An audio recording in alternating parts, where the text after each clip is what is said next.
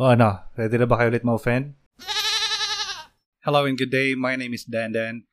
Hi, this is Dale. And welcome to Godless Longganisa, the Atheist Republic's first Filipino podcast. Hi, Dale. Hello. Hi, everyone. Long time. Masaya si Dandan ah. Oh, Wow. saya, saya. Kamusta yung Feb 14 natin? Ah, wala, to nga nga. Pero may mas maganda tayong balita dyan. Ikaw ba muna, bago natin pupunta dun sa, ano, sa ating mabuting Ako? balita. Ikaw, ano bang nangyari sa'yo? Hmm, Kasi wala kasi kung off eh. Parang dalawang linggo na akong dire-diretso lang ako mag-work. Ano ba? At yung yung crush ko, parang lalabas la- lumalabas na kami. Alam mo yun? Ay, Okay na. Yari ka, bebetchinin kita. Hindi. Ako pala yung bebetchinin niya. Saan ba galing yung word na yun, ha? Saan ba galing yung term na yun? Kasi di ba pag, pag ano, pag nilalasing, nilalagyan ng betsin yung ano, Mm. yung iniinom nila para mas madaling malasing. I Ah, heard. so, parang, parang, parang tawag dito, pinapatul. Hindi kasi ako nagiinom, di ba? Oh. Ah, okay. Medyo hindi pala, dark pala yung pinanggalingan ng joke na yun. Sorry naman na. Oh. And saka yung sa ano, sa notion ng betsin na nakakalason daw, Hmm. it's ano, yung ma, ma ano tayo sa betsin, hindi talaga siya rooted sa sa any studies or anything. It's mostly rooted sa ano, xenophobia sa US dati na nakonect nila Ah. lahat ng mga Chinese or anything related sa Chinese uh, to Masama. to something bad na even yung food nila kaya daw sobrang flavorful is kasi nilalagyan ng vetchin which is true. Yung vetchin is nakakadagdag ng pampalasa kasi it- yun talaga yung umami flavor. Aji- Ah, ah, kaya yung- nga yung Ajinomoto nga is uh, translated Umami. as uh, translated Di ba yung parang as pang- the essence of parang flavor. Oh. Parang pang fifth ba yung umami na panlasa? Di ba parang Sixth, official ano ba na yon Six Sweet, ba? sour, salty, bitter. Ma- Tsaka, lasang jowa. Lasang kabet. Last kape. Ano pa eh? Lasang kabet. Lasang Lasang paa. barumbado. Asan ba ba? So, ano bang so, ah, ano pa? Ah, Ah, sorry. Sorry. So, yun nga. So, wal- walang, mabalik tayo sa betchin. So, Oh. ano, uh, betchin or the monosodium glutamate is a naturally uh, recurring or occurring uh, substance sa nasa fish, nasa tomatoes. So, yung takot nila sa, ano, practically parang chemical or ano, in-extract lang yung flavor na yon sa out of those natural food kaya naging betchin. Tapos natakot sila na uh, betchin ano causes headaches ganyan. Hmm. It's in every food that we eat or most of our food that we eat. So Ba't nila kailangan siraan yung China nung mga panahon na yun? Hindi ito yung sa pa World War 2 eh. World War 2 ngayon lang or World? War Kasi 1 ngayon lang naman na yung communism. So anything communism, anything Chinese, anything atheism, Ah, okay. Na-connect nila sa Satanism, so something bad. So, yun. Naalala ko Ano tuloy pa yung, masama. Ah. naalala ko tuloy yung tiyahin ko nung pinahiram ko nung minsan ng pera eh, sabi niya hulog daw ako ng langit eh, hindi hindi hindi naman siya aware na Mm. yun nga atheist tayo hindi niya nga alam na nag exist kasi alam niya lahat automatic na niniwala sa Diyos magkakaiba lang ang religion Ah. sabi niya naku Dale hulog ka talaga ng Diyos hindi niya alam inangat ako ng impyerno charot ang astig siguro no tumalikod ka tapos napa evil green ka no tita nagkamali ka Mali ka dyan. Mali ka dyan, kapatid. born again no Ay, um, sorry, before tayo tumuloy sa topic natin, may isa pa pa tayong announcement. Ah, ito na, ah, I'm pregnant. Charot. um, Godless Longanisa is now part of Cutprint Podcast Network. Ala, grabe naman niya. Uh, it's. Cutprint Productions. So that means um, expect uh, that in the future episodes, actually, we are planning to start the uh, the formal production with Cutprint by season 3. So from now or from season 3 expect uh, better quality or better content from us. Uh, actually medyo pressure din sa atin yun, you know. Mag-expect sila Oo. ng kung ano-ano. Mag, baka mag, gusto mo mag, mag, tawag dito, pumunta ka dito sa Manila, then, ah, ganun nga ang plano, di ba? Sabi mo. Oo, pupunta ako ng Manila. Hello. Good. So, meron po tayong Manila uh, tour. Charot. Gusto ko ma-meet si Sir Jeff Jeff Panga. Nandun, pa- dun, dun din ba sila, sila nagre-record sa studio na yan? Ah, dito sa dun din sa so bale um Cutprint is working with Digitrax um where we record um and within the Cutprint podcast network uh, we have other podcast affiliates. If you are uh, a fan of uh, Filipino podcasts, you may have already heard it. Um, one of which is, lagi ko na mention sa show, is uh, Creepsilog. Crib sila. Uh, another podcast is Cha Astrology. Uh, and uh, another podcast is It's the Round Table. Uh, ah, yan. yan. Tsaka sila Wag Kang Lilingon, ang mga ka-stiff neck natin.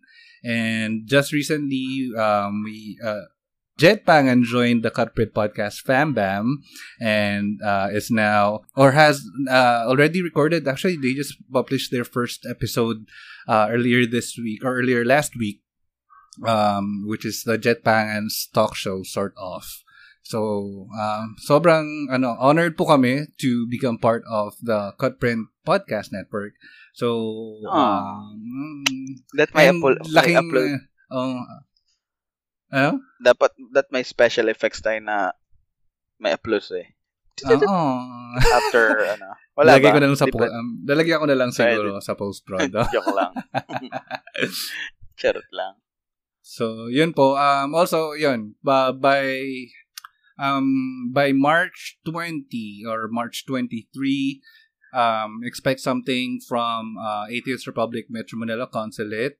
Pwede na bang i-announce? I think it's uh, na already naman know naman ata. ako, nagsabi naman na, si, Mm. na siya. So, we'll have uh, the founder of uh, Atheist Republic, Armin Navabi, to visit and have a talk. Um, further announcements will be made on the logistics Mm. on when and where it will be done. So, I will be in Manila for that occasion. Um, Iba talaga. Palipad-lipad na lang si Kadanda, no? I have to miss ano, siguro a couple of days work para doon. Pero anything for podcasting. So, yun na po um, for now sa mga announcements. Um, uh, exciting news from uh, Gunless Naganisa and uh, becoming the a member of Cutprint Productions. So, Congrats. Congrats din sa ano, Dandan, ha? um, Ikaw ang- oh, Sipag mo rin kasi. Siya lang po kasi talaga nag-edit ng lahat ng to. After namin mag-record, ako natutulog na lang ako eh. Kaya sinayaan ko lang si Dandan na Uh, mag-edit. minsan natutulog na siya, hindi pa pala niya nasisend sa akin yung audio Oo. niya. Ganun. hirap na hirap, no? Litong-lito pa rin mag-share. Ba yan? Mamaya niyan, magkakaroon pa kayo ng mga uh, ano, 15 Share- minutes na usapan. Share ko bago- pa yung screen kasi hindi ko ma- hindi ko makita saan ba right click right click ba Ah, ano naman, I think dito mag-pay off yung experience ko sa as technical support. So, Hmm, matyaga no um, pero tsaka anything din naman na, na it, when it comes to podcast or anything uh, for our cause, um, wala eh, nagpe-pay off din naman kasi ano, Siyempre, marinig, makikita mo yung comments ng mga tao na saying na, thank you for this podcast. It really inspired me to do this. Na-inspire sila to come out or na-inspire sila to know, knowing uh, that uh, they're not alone. So, Hmm, nakaka- that alone, nakakata- parang sobrang payoff na yun. nakakataba nga sa totoo lang nakakataba ng puso hinihika nga ako ngayon eh. sobrang taba eh Grabe. hinihika no hinihika ako girl so ayun, ayun na nga pasensya ng haba ng intro namin na-excite kasi kaming ikwento eh, na Um, tagal namin tinago eh. So, nagantay lang talaga ako ng go signal. Actually, may go signal naman na yata. Tapos, ano, nag-inerte lang ako for dramatic purposes. Ang harot mo, no? Yes. Bakla ka ba? Aminado talaga. Pre. Pre, ano na, it's, tw- it's, it's 2020. Kuya tayo Ala. natutrol eh, kasi ganito ko ka magsalita eh. Oo. parang, parang, parang naka-brace. Itim na Naka-brace. pansit ata yan eh. From, ano eh. Visit ka. From, nalunok mo nung Feb 14. Charot. O, charat. Ang, ang bastos mo din. Alam mo, speaking of, speaking of bakla, Hmm. merong nag-message sa akin. Ka-religion ko ata yun dati, kapatiran. Sabi niya, kaya ka ba natiwalag kasi gay ka? Sabi sa Ala. akin. Kasi, kasi di ba ma'am, ma'am siyang tawag ko sa mga sa comment, sa post ma'am. Oo. Kasi, meron akong nakausap. Tinanong ko ba't ma'am siyang tawag niya sa lahat. Di, syempre, kapag lagi kayong magkasama, nahahawa ka rin sa mga, di ba, Hmm. sa pagdaway niya tawagan yung mga tao. Kasi siya yung maharot na version ko na na na na may position sa sa company. Ako kasi Mm. wala. maharot lang.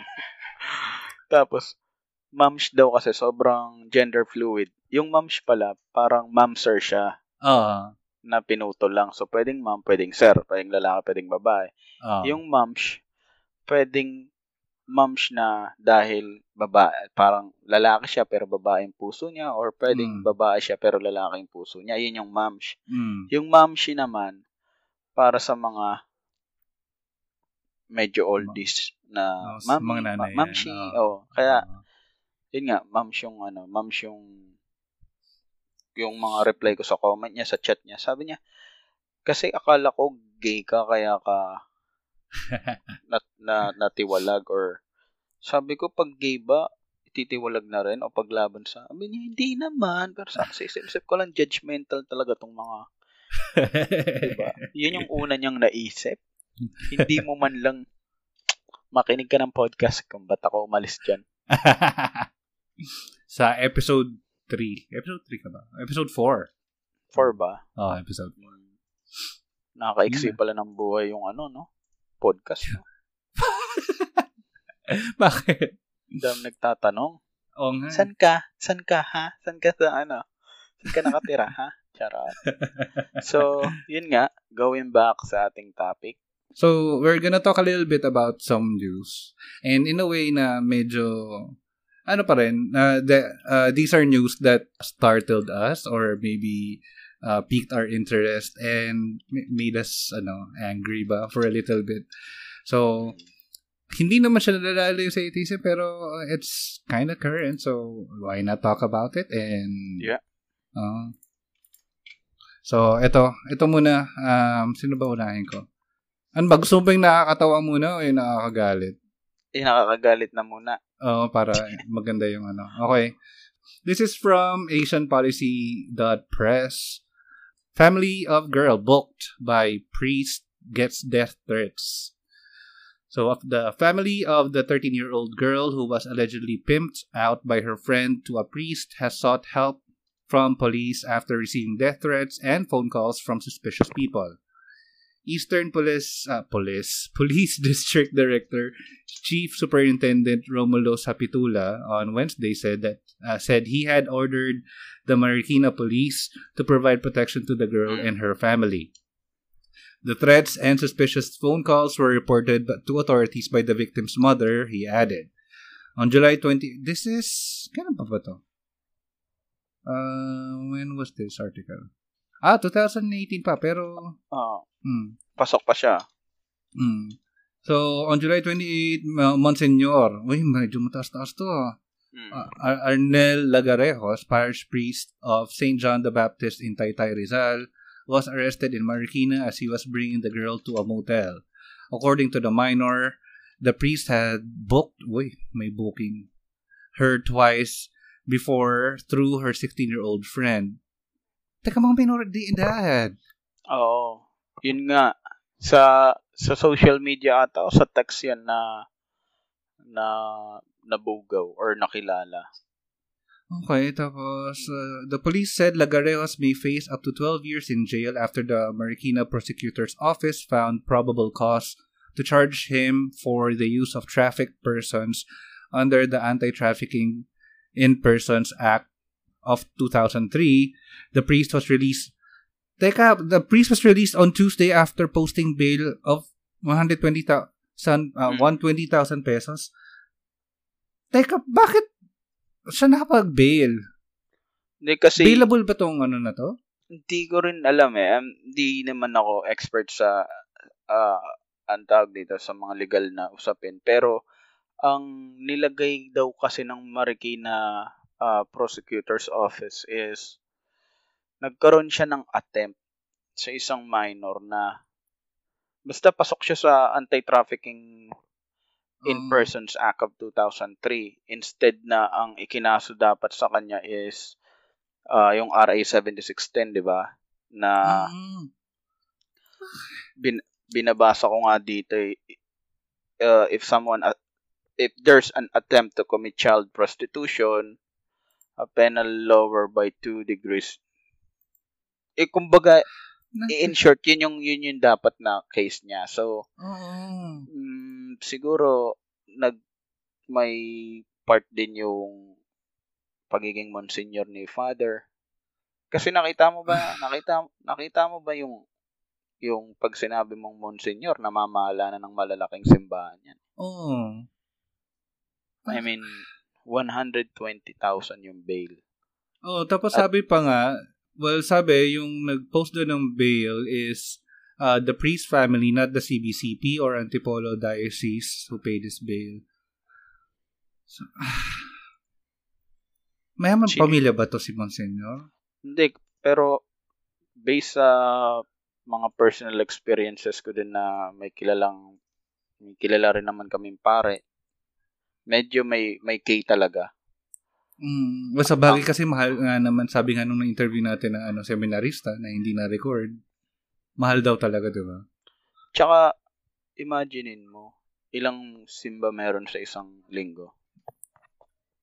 Mm. Sabihin na natin isa, isa. Mm. Gaano kalaki yung gaano kalaki yung mga parishes, 'di ba? Mm. yung mga parokya. Tapos si Father eh, is, hindi naman siya yung parang serving priest lang. Monsignor to. Kita mo ba yung tikas ni Father? Oo eh. Talagang bumubuhat ng bata eh. Tsura eh. Sorry ah. Hindi ba ako natatawa dun sa sa act? Natatawa ako pag- sa pag pagiging judgmental ni tinignan Jill. Judgmental nga yun. Kasi may ganyan ang mga kumpare eh. Oo. Pag ganyan ang itsura talaga, mga Angas tipo eh. niyan, mga hinahanap ka agad yan. Pre, may blue book ka ba, pre? Ba't ako tinatanong ng blue book? Walang dalang kin- ano, kahit ballpen Ki- man lang. Mm, kilala pre, kilala. Baka may kilala ka. Gago, no? So, yun nga. Ito, ang nakakapagtaka lang dito is dito mo makikita kung ano yung yung ginagampan ng role ng mga malalaki sa pwesto, Mm. simbahan or police. Under lang sila ng parehong pagpapakita ng puwersa. Tayo yung nasa ilalim ng mga to sa totoo lang eh. Oo.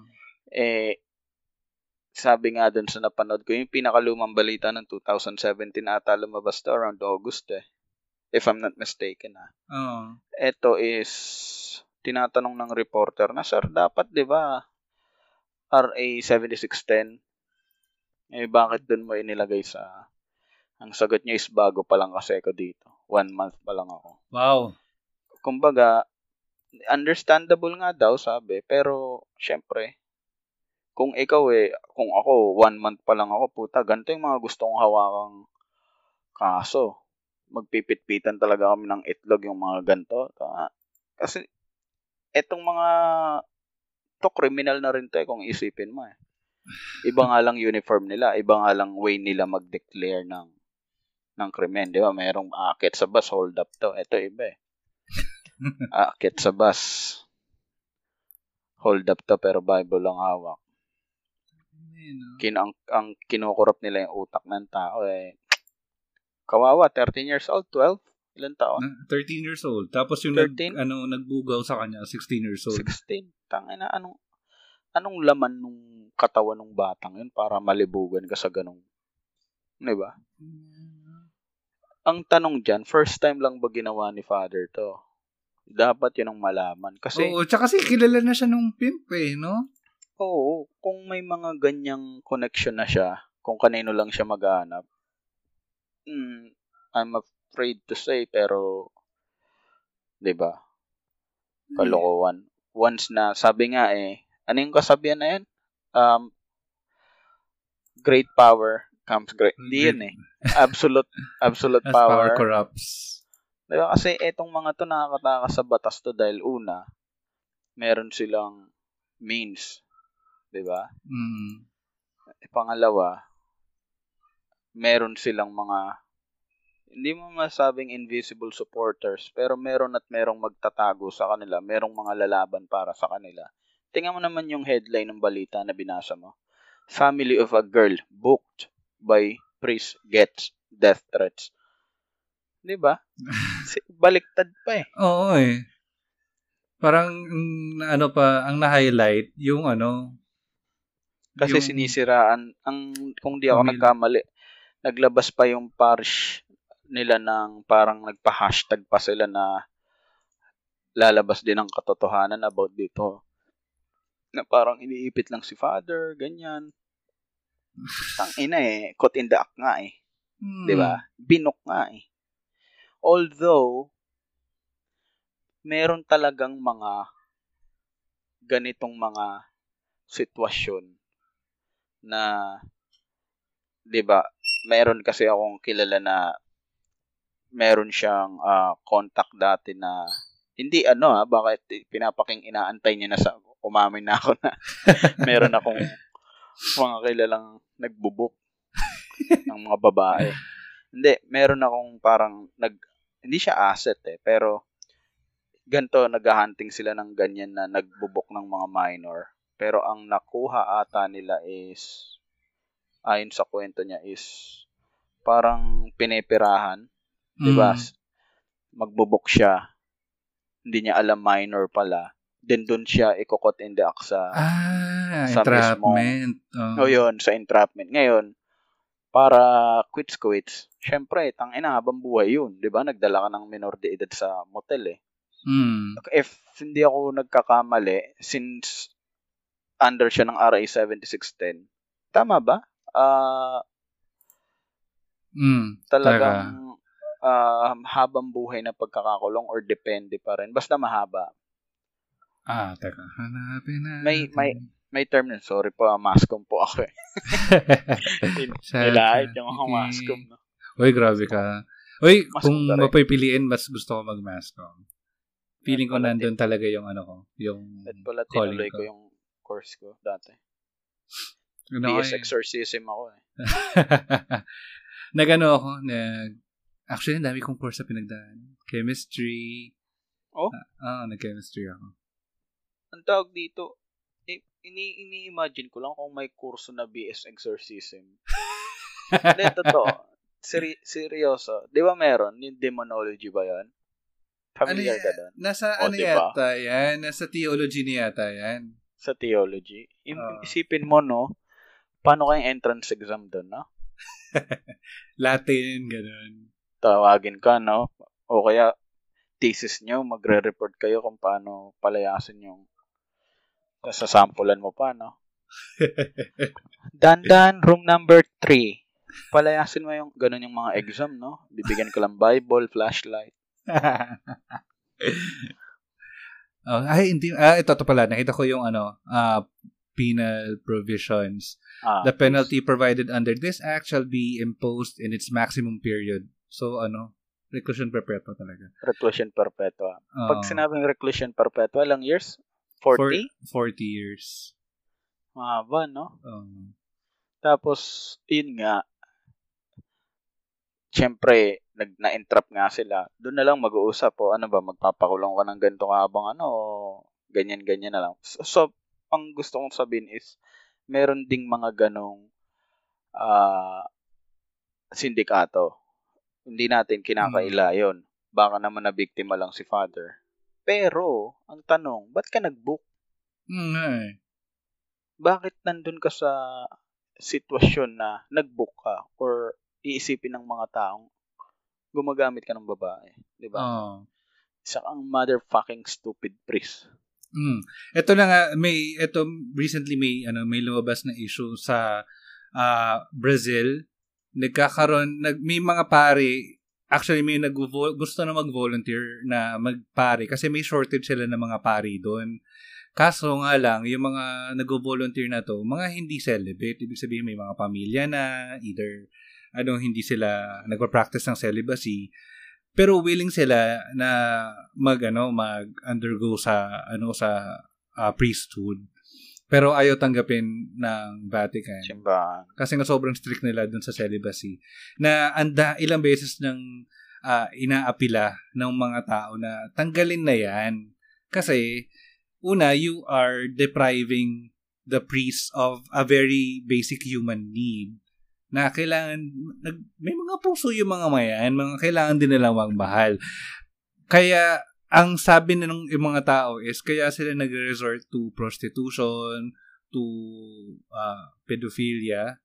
It's hmm. not, uh, I'm not justifying those, ano, those acts, ha? Pero, well, except for prostitution, that's, uh, basta consensual, um, I'm good with that. Pero, uh, pedophilia and, ano, and all is not justifiable. Pero, kaya, yun nga, uh, uh, ang gist nung gusto kong sabihin is, kaya sila nakaka-commit daw ng ganong access because they are deprived of the uh, one of the very basic human needs. Mm. Na kung ia-allow man lang yun, sana, at least hindi sila restricted. Ano ba yung sinabi nung ating isang guest before kung bakit hindi inaalaw yung mga nagpipriest dapat focus ka lang kay God. Parang ganun yung pinaka uh, message niya, yung buhay mo is ibibigay mo na kay God. 'Di ba? Parang nakwento niya nga is pag nag pumasok ka sa priesthood is parang regalo ka ng parents mo uh, kay God. Uh, so, I mean, 'di ba? Mm-hmm. Napaka antinding pressure din. Uh, Ako alisin mo yung 'di ba, honestly speaking, very sexual naman ng mga tao eh. Halisin mong sex sa isang lalaki o sa isang tao. May mali talaga eh. Uh. Ang question ko rin is, hindi ba sila allowed magkaanak or magkapamilya pero okay lang makipag-sex? Baka naman may ganong part. Binibent nila yung rules. kasi, kasi meron akong nabasa dati or napanood na doon sa isang lumang convent na yon kung saan nandun yung mga pare, madre, mm. yung mga nag-aaral, mga nakikinig. May mga maliliit na fetus, skeleton ng fetus na nakuha sa pinaka, parang ano eh, mid 13 or 15 or basta matandang simbahan siya na nahukay. Mm. So, may mga ibig sabihin, may mga nanganganak, may mga nabubuntis, pinapalaglag uh. lang. So, baka yung batas ng Vatican centuries ago, hindi ba sinasabi lang na bawal sila mag-asawa pero pwede silang makipag-sex? Baka kasi may ganon eh. Na bawal sila magkaroon ng pamilya pero pwede sila makipag-sex. Kung mga anak man yan, edi laglag natin. Alisin natin. Tapos eh, ayaw yun, naman yun, nila magpa, ano, ayaw nila sa abortion. Ko. So kung kung ganun naman ang batas nila, edi every week or, or every two weeks makikipag-sex sila, di ba? Tapos, mm. eh, ibigay nyo, ayaw yung pagpamilyahin kasi mangre-rape at mangre-rape yan. Oh. Libido yan eh. I-release nila at re-release nila yan. Ano yun? Bawal diba? din yata silang magjakol eh. Hmm, Kaloko naman yun.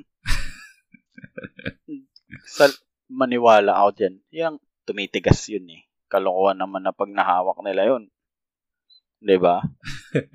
ano yun, ihilang, nakita nila. Kaya yung mga yan, number one talagang pugad ng mga hypocrites talaga ang simbahan.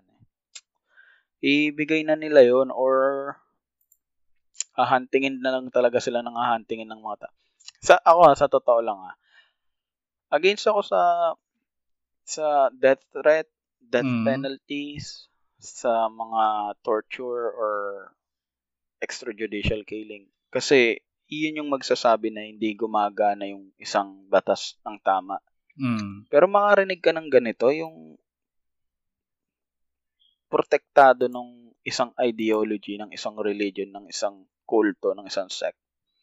Kaya hindi sila nasasaktan, hindi sila naikukulong Mm. dahil etong, alam mo yun, etong cultish ideologies na to is pinoprotektahan sila. Ah, may part din ng puso ko na sana merong sumaksak or kasi hindi natin alam yung pinagdudusahan ng mga batang ginagalaw nila. eh. I mean, 'di ba? Pa- Mm. paano mo i-stop ang isang oppression nang hindi pinapakinggan or tinitignan talaga ng government? Mm. Dapat ba yung mga nasa ilalim ng lipunan na yung masas mapapatay sa kanila or mananakat sa kanila para huminto? Kagaya na sa Parasite, di ba? Mm. Ayan. yung yung ano, niliko eh, no? Kasi favorite ko na ngayon yan eh. Ay. Yung metaphor na umakyat yung nasa pinakailalim ng lipunan. Metaphor daw yun eh, di ba? Ah, ah. Yung nasa ilalim ng bunker na etong kayong mga mayayaman, napaka-perfect ng idea nyo sa buhay kasi nakatungtong kayo sa amin. Mm. Hindi nyo alam na nag exist kami. Ngayon, kapag kami ang umakyat dyan at nakita nyo na kami, yung amoy namin, ang itsura namin, magkakaroon ng chaos. Mm. Pero, once and for all, kapag nakarating kami dyan sa kinalalagyan nyo, babawi kami. Eh, alam mo yun? Ah. Sasaktan namin kayo. Kaya nga, di ba, nagkaroon ng, spoiler alert, may, na, may napatay dun sa mataas na na na level ng lipunan. Yan yung gusto kong Ah. gusto kong sabihin na kung ayaw tayo tulungan ng government dyan, hindi ba dapat tayong mga nasa ilalim na akala nilang susunod sa kanila, yung pumuksa sa kanila. Hindi ko sinasabing ubusin natin, sakta na, patayin natin, pero tangina, paano ba natin, paano ba natin kikitilin yung o i-stop yung mga ganitong krimen na laging pinag-uusapan pero hindi naman tinutuldukan. Mm. Rape to, pedophilia, and um, ano pa ba? Abuse. World- Abuse. Ah. At sila pa yung lagi nagsasabi na mahal kong kapwa ko, ganito gagawin natin para maging mas mapabuti kay God, mas mapalapit. Pero, nasa kanila talaga yung napakaraming biktima ng abuso at Mm. mga umabuso. Balik So, rin ang tatsulok. Totoo. Ikaw, Dan, Mm. palagay mo, pa paano? Ako, ah, isa sa non-violent ah, mm, na na Met- posibleng ah, maging solusyon dito is ali, umalis talaga sa religion. Ah. Pag-aralan mo yung religion mo at pag nakita mong hindi hindi talaga yan yung kay God. Kasi G pa ako dun. Good pa nga ako dun sa mga naniniwala kay God na hindi hindi dada ng dada. Okay Mm. pa yun eh. Naging magbuti pang magkaibigan. Pero yung mga ganito, tang ina, bukang bibig, anak daw ng Diyos. Pag tinanong mo sino nagsabi, sila rin magsasabi. Siguro si God nandun sa taas na parang yung meme na nakapamewang. ano Hindi ba? Tsaka alam mo yung, ah, ito kapapanood ko lang din ng video ng Vox. Yung sa ah, bakit daw pinupush ng ah, mga white inve- ah, evangelicals sa US yung ano bakit nila ininfluensahan yung ano yung, yung policy sa Middle East?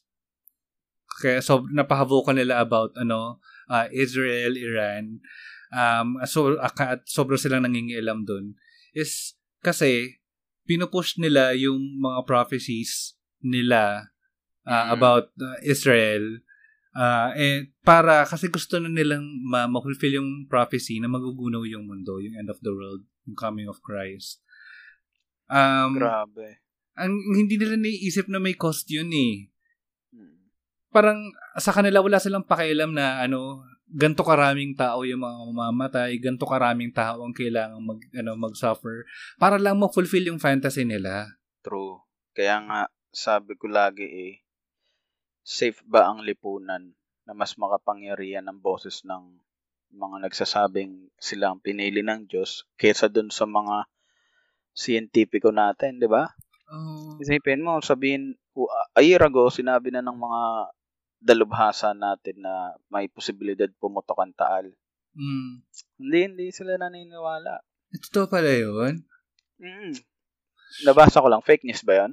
Eh, hindi, hindi, ko pa, hindi ko lang ang nabasa. Narang narinig ko lang. mamaya, mamaya, hindi ako nag-fact check eh. Pero, syempre naman, yung mga yan eh, sabihin ng, sabihin ng may pinag-aralan yung isang bagay, tas versus sa sinabi lang nung nakausap ang God sa panaginip o si God sa panaginip. Doon na ako sa ano, sa may data, Oo. 'di ba? Alam mo, meron akong pina-follow sa sa Facebook na ano siya, microbiologist, scientist talaga siya. Mm. Tapos, kinwento niya na ano, parang nakakaawa na ano, sa dami ng ginagawa niya, sa dami ng research niya, mas may, ano, makikita niya yung dalawang bank accounts niya, yung dalawang ATM niya, walang, wala nang laman kasi inaabunuhan niya lahat ng research niya. Grabe no. Kasi Nakaka- itong guy na to, ano, may nag, currently nag-undergo sa chemotherapy pa. ay shit. Oo. Na- nakaka-dishearten na itong taong to gumawa ng ano, Totoo. gumawa ng paraan para mapa, mapag-aralan yung mga pagkain natin, yung Mm. e- effect ng mga ng mga bacteria sa sa mga tao. Pa, tapos ganun siya tratuhin ng gobyerno natin. Mas madali kasi maniwala sa madaling maunawaan eh. I mean, nagigets mo ba yung gusto kong sabihin dun sa Mm, term? oo. Mas madali maniwala dun sa kung ano lang yung kaya nating paniwalaan. Dahil kapag hindi na grasp or naabot ng ng IQ natin yung ipinapaliwanag ng isang tao. Tumatalikod tayo eh. Nakaka-boring Mm. naman yan. Puro numbers naman yan. Puro ganito naman yan. Ganyan. dito na lang ako. Nakasulat dito. Magkakagulo. Oo. Titindig ang mga bayan, laban sa mga bayan, kaharian sa kaharian, magkakaroon ng digmaan, magkakaroon ng taggutom. Ganun na lang paniniwalaan ko kasi simple, simple yung mga words, nangyayari, nakikita Mm. ko. Kesa yung sasabihan mo ko na gantong numbers para malalaman natin kapag ganito na yung centimeter or yung yung yung pamamaga ng ng vulkan is gantong level uh, alert level or gantong linggo or buwan bago siya sumabog. Tangina, ayaw ng Mm. ta ah, lalo pa sa kultura nating Pinay. Gusto natin nakikita natin ora mismo. Oo nga no, nakakalungkot lang din na sa ibang bansa bilib na bilib sila sa mga scientifico natin. Mm. Pagdating dito, putang ina. Binababoy na, hindi pa binabayaran. Mm. Yan. Kasi nawawa ako dun sa, nung nab- nabasa ko yun, ang sakit sa puso. Parang, bakit ganito natin tatuhin yung mga si, ano Mm. natin, Mm. man of science natin. Tapos, Tapos, pagkaka, eh, oo. tataka pa sila, bobobo ng mga tao dito. Mm, tapos, kunwari pang, ano, ano yung Oo. survey na yun? Totoo. Ang ip- Alam mo, ah, kaya, kaya ako, Ka-bullshit. nalilito, nalilito, malilito ka talaga din dito sa Pinas eh. Um, doon mo maipapakita kung, ah, ano bang tamang term? Nagpapanggap tayo. Oo, ang poster natin. Takot, takot tayo na ma-judge sa sasabihin natin. Survey na yun ha. Maaring di mo ilagay yung pangalan mo, pero putang ina, nagsinungaling ka pa. Are you gago enough? Survey na yun. Hindi makikita kung sino yung nagsabi nun. Pero yung ora, oras na yon habang binibilugan mo yon sinabi mo pa rin yung ideal, yung gusto lang marinig ng tao Oo. yung yung magmumukha kang better person. Yan. Putang inang yan. Mas attracted daw sa matalino sa, pa- sa pagpili ng karelasyon. Majority of Filipinos are attracted sa intelligence, Tangina, compare sa uh, physical appearance. Mm, tali-talino kasi ni Daniel Matsunaga, Mm. ni Liza- Liza Soberano. Soberano. Talino. Gal- Galing Eh. magpatawa ni Catherine Bernardo. Di ba? Eh, tapos, meron ka pang maririnig na bawal sa religion. di ba? Sorry, bawal sa religion namin. Yan ba yung mga, although hindi naman majority, di ba? Pero, Mm. hindi totoo yan, mga ma'am, sir. Talagang, makikita mga sa Facebook eh. Kaya, kaya, kaya. Kaya, Isahan mo ako, di ba? pa isa. oh. Choke mo, choke me daddy. ay, Mga ganun. Wa- one- 150. Eh, iba na pa. mga 50. ay, Hindi, Pero 'di ba? I mean ako as a, as a lalaki sa kasi medyo may edad na rin ako eh. Na, kung may, may edad, ilang taon yung tanda ako sa'yo ka nga. ayaw mo lang sabihin na matanda ka na eh. Kaya ako nga ginanon eh para Mid-30s na ako. o hindi ka pa mid-30s ah. Alam mo ano ka? Ano? Midsummer. Tsa! Charot. Walay no. Pero ang ang gusto kong sabihin, ako sa pagpili ko ng partner is corny to pakinggan na, pero totoo to. Yan, kasi ayaw nyo makarinig ng corny, kaya mga single kayo. ayaw ko nung, ayaw ko nung partner na sobrang strong ng personality, pero magkaiba kami ng direction. Kasi toxic yun. Imagine mo isang partner na sobrang strong ang personality, pero magkaiba kayo. Laging magtatalo Ah. mas gusto ko yung babae na hindi siya ganun ka-strong yung personality niya pero may may may giya tawag sa amin may giya parang may may push din naman sa sarili. Mm. pero hindi siya kontra ng kontra sa kung anong gustong gawin. So parang nagsasagwan kayo ng bangka pero parehas yung direction ninyo. Huwag kayo Hmm. maghahanap ng partner na putang ina may pangarap ka. Pero habang nagkukwento ka bato din siya ng bato ng paano kung ganyan eh? Paano kung ganito? Paano paano kung tumahimik ka na lang putang ina ka? Kumbaga, kasa, kailangan mo ng companion para sa, na Yan. Iisa yung pupuntahan ninyo. Same Yan. kayo ng goal. Ah. huwag kayong huwag kayong magjojowa na parang 'di ba pero Mm. syempre kung maganda or gwapo naman yung jojowahan nyo siguro eh meron na tayong mga pang ah, post-Valentine ah, topic na. eh, kung yung magiging jowa niya naman is gwapo, di ba? Andyan na, nasa kanya na lahat. Nagkanap ka pa ng pangit na komedyante. Kung yung ganun, pogi na na mabait, okay na yun. Oo. I mean, bonus-bonus na rin yan. Tsaka, walang masama magpakatotoo sa taste mo. Kung Mm. ayaw mo ng, ayaw mo ng, di ba, ganito itsura, ganyan, okay lang yun. Mhm. Meron at meron pipick up dyan na yun naman ang bet niya. So, Oo. May kanya-kanyang, ano, mayroon kang makapasukang niche. totoo. Mm. ang ganda nun ah. Ganda ng term na niche na. Oo. Ano ano yun, sa word of the day ko. Charot. Ma magamit lang yun. Sa sa online selling kasi ginagamit namin yan. Eh. Ah, Yung niche ng store mo is para sa mga gantong product. Ganyan. Ano pa yung isang mong balita dyan? ayan. Ay, Ito naman. pasensya na. Wait lang, Oh. pasensya na kung parang ganun ako magsalita. Yung parang isang stre- hinihingil kasi ako gas- kasi parang hihikain na ako. Okay lang yan. Mamaya, Ako nang sasalo sa'yo ngayon. lakas ko kasi mag, ano eh, alam mo na, Ah. Mag- baka. Wala ba?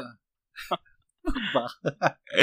Anyhow, so dito tayo kay Uy, Kibuloy News. Parang every week yata may bago tayong nababalitaan dito kay Kibs. Alam mo, dumating na lang sa point na nagsawa ako din sa yung mukha niyan. Lagi na lang nasa, Nakakabuisit eh, no? Lalo na nung January, ang daming nangyaring kagagu, ano, kagaguhan sa mundo. So, balitang-balita tong si Gago. Anyhow, so sabi sa, ano, kaka, na, naka-conscious ako sa anyhow. Kasi, si, si Dale, ano, na, eh, si Dale tuloy, si Glenn ng Cripsilog. Nagku nagkukwentuhan kami niya na kasi mga nakukuha ko, yung- may mga catchphrase kami ng mga nakukuha sa isa't isa. So, nakukuha ko sa kanya yung, ano nga, o ito nga, tapos, ano, tapos sabi niya, ang naku, nakukuha daw niya sa akin yung anyhow. So, yun lang. may, may, wait lang, may tanong ako. Um, Mm. meron bang word na irregardless? Meron. Sa, akala ko Pero- din dati wala. Pero hindi siya ginagamit na, ano, sa, um, like, regardless of, uh, na start ng Ah, conversation. okay. Kasi So, ginagam, ayun. Ay, sorry. Kasi ang ang iniisip ko is kabaliktaran ba siya ng regardless. So, pwede ko siyang gamitin na. Hindi. Hindi. siya. So, parang let's say, uh, you're in a conversation with someone. Ah, Tapos sabi mo, ano, you can, um, uh, mom, can I go out uh, this uh, tonight? Tapos sabi mo, uh, no. Um, everyone's gonna be there. No, you can't go there. Uh, regardless, you can't go there. But mom, no, s- you can't go there irregardless. Yun yung pangtapos mo ng conversation. Ah, okay. Oh, so Hindi, hindi mo siya ah, pwedeng eh. gamitin ng start, pang start ng conversation. Ganun. kumbaga, I let it sink in muna eh, para magets ko yung example mo. So, okay, kasi nagulat lang ako, may gumamit nito sa akin. Tapos sabi ko, so, pwede kong gamitin yung actually and then in actually or ano ba, unactually ba? Wala yata ang in-actually. Hindi, wala, wala, wala. Walang ganun. Word. sinacharot, sinacharot lang kita. Pero medyo totoo yan na. Talagang nagtanong talaga ako.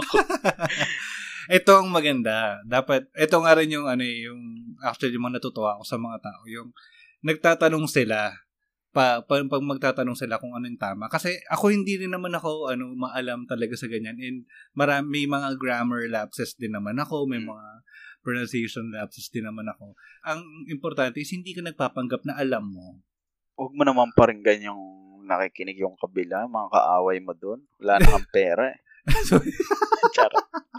Charot lang. walang Wala pang-ambag. Wala na kang pera si, ano eh, si... si, Charot. lololo. Ano. Pero, So, go, going, going back, uh, sorry sa, ano, pinutol ko kanina. si Kibuloy, ah, ito Merong- yung- chika-chika na ang kanyang kapatid, tama ba? Um, Pa- isa sa mga mga tatlong leaders ng ano church niya uh, indicted on human trafficking, true, human trafficking na naman, and immigration charges. So this is coming from Philippine Star, uh, PhilippineStar.com. See, may may lapses pronunciation na. So anyhow, um, Manila, Philippines, uh, a federal grand jury in California has charged three top administrators of the church founded by evangelist Apollo Kibuloy who were accused of overseeing a long running scheme that forced followers to solicit donations for a bogus charity. The, the one count indictment returned by the grand jury alleged, alleged, alleged the three leaders of Kingdom of Christ, the name above ev- ang haba naman ang pangalan nito. The Kingdom of Christ, the name above every name of conspiring to commit committing labor trafficking, document servitude, servitude, servitude, uh, immigration fraud, and marriage fraud. The defendants who charged in the indictment were Gia Kabaktulan, ang baon ng pangalan nito. Gia Kabaktulan, Marisa Duenas, and Amanda Estopare. They were arrested by Federal Bureau of Investigations, uh, investigation agents in California and Virginia last month. Kabaktulan was the local church leader, while Duenas allegedly handled fraudulent immigration documents. Estopare, meanwhile, was in charge of fundraising quotas. The three are scheduled to be uh, arraigned on the indictment of February 20 in the U.S. District Court in Santa Ana. So, tang na, ano to? Labor trafficking. Okay. Sa human trafficking, yan yung mga napapabalita na naglilimos, nagbebenta ng mga kung ano-ano yung mga kanyang members, di ba? Oo. May may may may nag-viral video pa yan eh. Parang ipinapahiya yung binivideoan nung isang galing din naman yung yung nagvi-video is parang galing din sa isang minority na religion dito sa Pinas. Tapos, sabi niya, kanino ka? Kay Kabuloy ka, ano? O, ba't nahiya ka? Ganyan. Yan, pinapahiya niya yung, kasi mga nanlilimos sa airport, Oh. hindi na nahiya. Anak ng Diyos, tas nanlilimos. Di ba? Putang ina. Tas si Kibuloy, ang daming elika, ang daming, ah, excuse me, um, private planes. Tapos, papayag kayo na, papayag kayo na ganun lang. Mm. Diba? Kayo mga wala kayong pera dyan. Totoo. Na, ang, ang lasang loob nito si Kabuloy, no? Ang, laka, ang, ang lasang backer kasi, tangin eh. paano hindi lalakas. Yun nga yung sinasabi ko eh. About dun sa ah, isang leader na about sa isang leader na kung Mm. natatan kung natatandaan nyo, 'di ba? Galit sa ibang religion pero meron naman ding pinapanigan ng mga religions na meron mga malalaking malalaking eh no, merong mga malalaking issue. Human trafficking, di na nahiya. Eh, di ba? Gina, inuutosan na ng Diyos, inuutosan pa ni kay Buloy. Kapagod naman yan. Ano to tayo? Uh, the money raised, ito sa non, uh, labor trafficking. The church administrators were accused of submitting false visa applications to allow KOJC members to come to US under false pretenses. But once the church members arrived, they were required they were required to surrender their passports and force and were forced to work long hours soliciting donations for charity called Children's Joy Foundation. Tapos, kun- ah, kunwari, sa, para sa Children's Joy Foundation, tapos, Alam mo yan si Kibuloy, ah sorry, masingit ko lang. Nagpapagawa ng pinakamalaking dome sa buong mundo yan. Dome Arena. Aware ka doon? pantapat nila sa ano? Philippine Arena. Oh, totoo. Yun yun naman talaga kasi ang ang mga ang mga religion eto ah, sa akin lang ah, yung Mm. lalo na yung mga minority.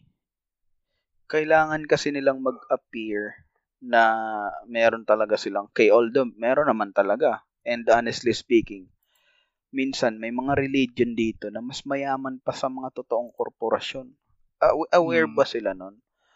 Aware ka aware ka ba Dandan na meron akong alam na religion na merong real estate, merong nakakwento mga mo yan. schools, merong Oo. mga ospital, ang mahal pa maningil, pero mga anak naman daw ng Diyos. So, meron din silang condominium at may chika pa na merong mga sugalan Tanga kung sino man yon and uh, ayan ayan din.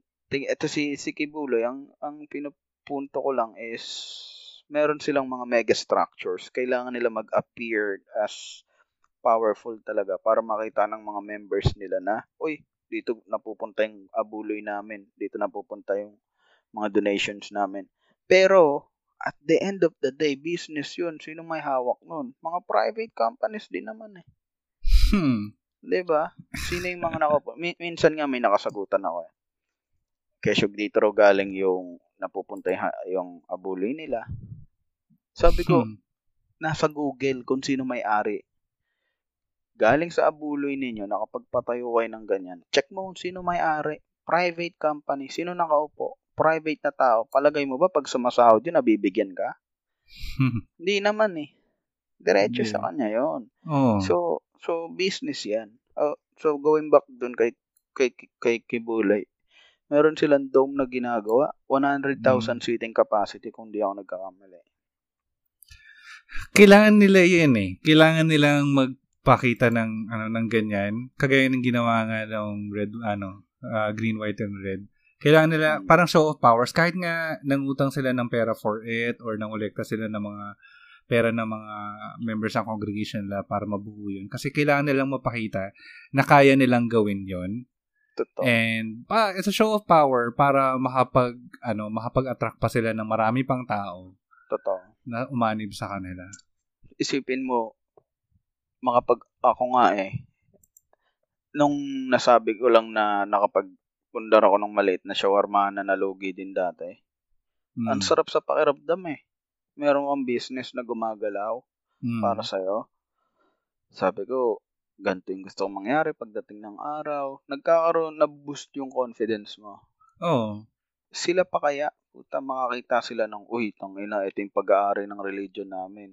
Mm. Tapos, anak pa kami ng Diyos. Tapos, kami pa lang, kami lang ang totoo, ganyan. Mm. 'Di ba Nagkakaroon ng super ego na kami lang talaga as in na number one Number one.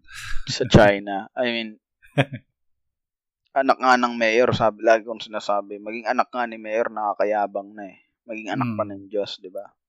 Kaya, ba, going back dun sa tinanong mo, ba't ganun si Kibuloy? Kasi, iniisip niya nga, siya yung pinili ng Diyos eh, at walang makakatibag sa kanya. Ta siya, hindi nga siya makapasok ng US. Oo, no? Tsaka, isa rin yan eh, di ba? Parang may alleged case din ng ng uh, harassment, sexual harassment din sa babae yan. Minor mm. din. Ito, yung child sex ring. mm, anong meron meron ka dyan? Article? Ito, in October 2018, Hawaiian News Now reported that a former KOJC member accused Kibuloy of running a child sex ring. And earlier that year, federal federal agents also found $350 worth of cash and gun parts inside his private jet. $350,000? Uh, worth of cash. Grabe, no? Grabe, no? Sipin mo. Sino kaya rin naglalaglag dyan kay Kibulay, no? Kasi malamang meron at meron talagang naglalaglag kay Kibulay. Hmm. Pero yan ang sinasabi ko. Tangina. Although sabihin na natin na mukhang tinitira din si Kibulay dahil malapit siya dun kay, kay Diggs. Hmm. Eh, yan ang masarap mapanood yung mga church leader na Nahuli. pinapahiya. Oo. Tangina. Ano? Kung kung iisipin mo lang, sobrang daming pera ni Kibuloy. Sa dami ng mga private planes niyan, yung school niyan, mga business niya, yung pumapasok na handog o abuloy sa church niya. Mm. Wala rin tax yun. Saan, oh, naka, saan nakatira yan? Doon sa may uh, may tawag sila dyan, Las Eden ba yan? Eden in, basta sa Davao. Uh, Pag nakita mo naman yung mansion ni Kibuloy doon. Di ba? Mm. Kaya nga napakadaling bilugin ng mga Pilipino pagdating sa usaping ay tang ina. Ginugol ko. oh. Ang laki po tang ina. Oo, talagang Mansion. Parang, yan yung kung di ako nagkakamali, nakapasok ata sa Guinness yan or correct nyo rin kami sa comment section ah. Pero yung pinakamaraming itinanim na pine trees sa isang area na andyan. Ano, gusto siya gawin dito. Ah! Dami, Kung yung no? perang nakakalap nila, imbis na magpatayo sila ng mga ganito kalalaking building, eh mag, paano, magpatayo sila ng mga home para sa mga homeless, magpatayo sila ng uh, gawin na lang nila, wag na lang sila manlimos na dinadala pa nila yung kultura yung, ng Pilipino doon na sa ibang bansa. aasa sa hingi eh. Um, Tangina. Anak ka ng Diyos, hindi ka makapag-provide. Yeah. Diba? Pero sa sinasakalin na yung pera, gawan na lang nila siguro ng something na makakatulong sa kapwa nila. Naalala ko. Hindi yung ganito kalavish yung buhay mo. Tapos yung mga church members mo, Oo. Naku, Nanlilimos. Nakuku, nakukuba pa, no? Oh. Tsaka tingnan mo mas si kay Buloy, no? Parang talagang ano eh, talagang anime na anime ngayon datingan yung mga kontrabida. Mm-hmm. Proud pa yan. Ewan ko lang ha. Sana naman Tingin mo talaga uh, ano, uh, like naniniwala siya na siya yung ano, alam niya talaga alam na siya yung Alam mo, ano? girl, uh, a girl. alam mo, dandan naging naging panatiko din ako ng religion ko. Sabi mm. ko sa'yo, naniniwala yung mga yan basta alam mo naman kung paano makondisyon ang utak ng tao. Tatalunin yan kung paano mag-isip logically hanggat hindi yan nauumpog. Hanggat nandun siya sa circulation na yun. Kaya nga sinasabi ko, yung may yung emotion natin na kapag may nakita tayo na, uy, ang bad naman ni pastor, ang pangit ng joke niya, medyo foul yun. Guide yun guide yun mm. na unti-unti mong gamitin para magkaroon ka ng uh, critical thinking kung nasa tamang religion ka. Isipin mo yung mga naririnig nyo. Palagay mo ba kung talagang kayo pinili ng Diyos, hahayaan niyang hiyain yung appointed son of God niya ng tao? Kasi dapat tapos na yan eh. Kasi nangyari na kay Jesus yan, di ba? Pinayaan mm. tao, minok, dinuraan, ganun. So nakita na ng God yun na, oh, okay po, tala. Hindi ko nahayaan na yung i-appoint ko is ulit magiging ganun.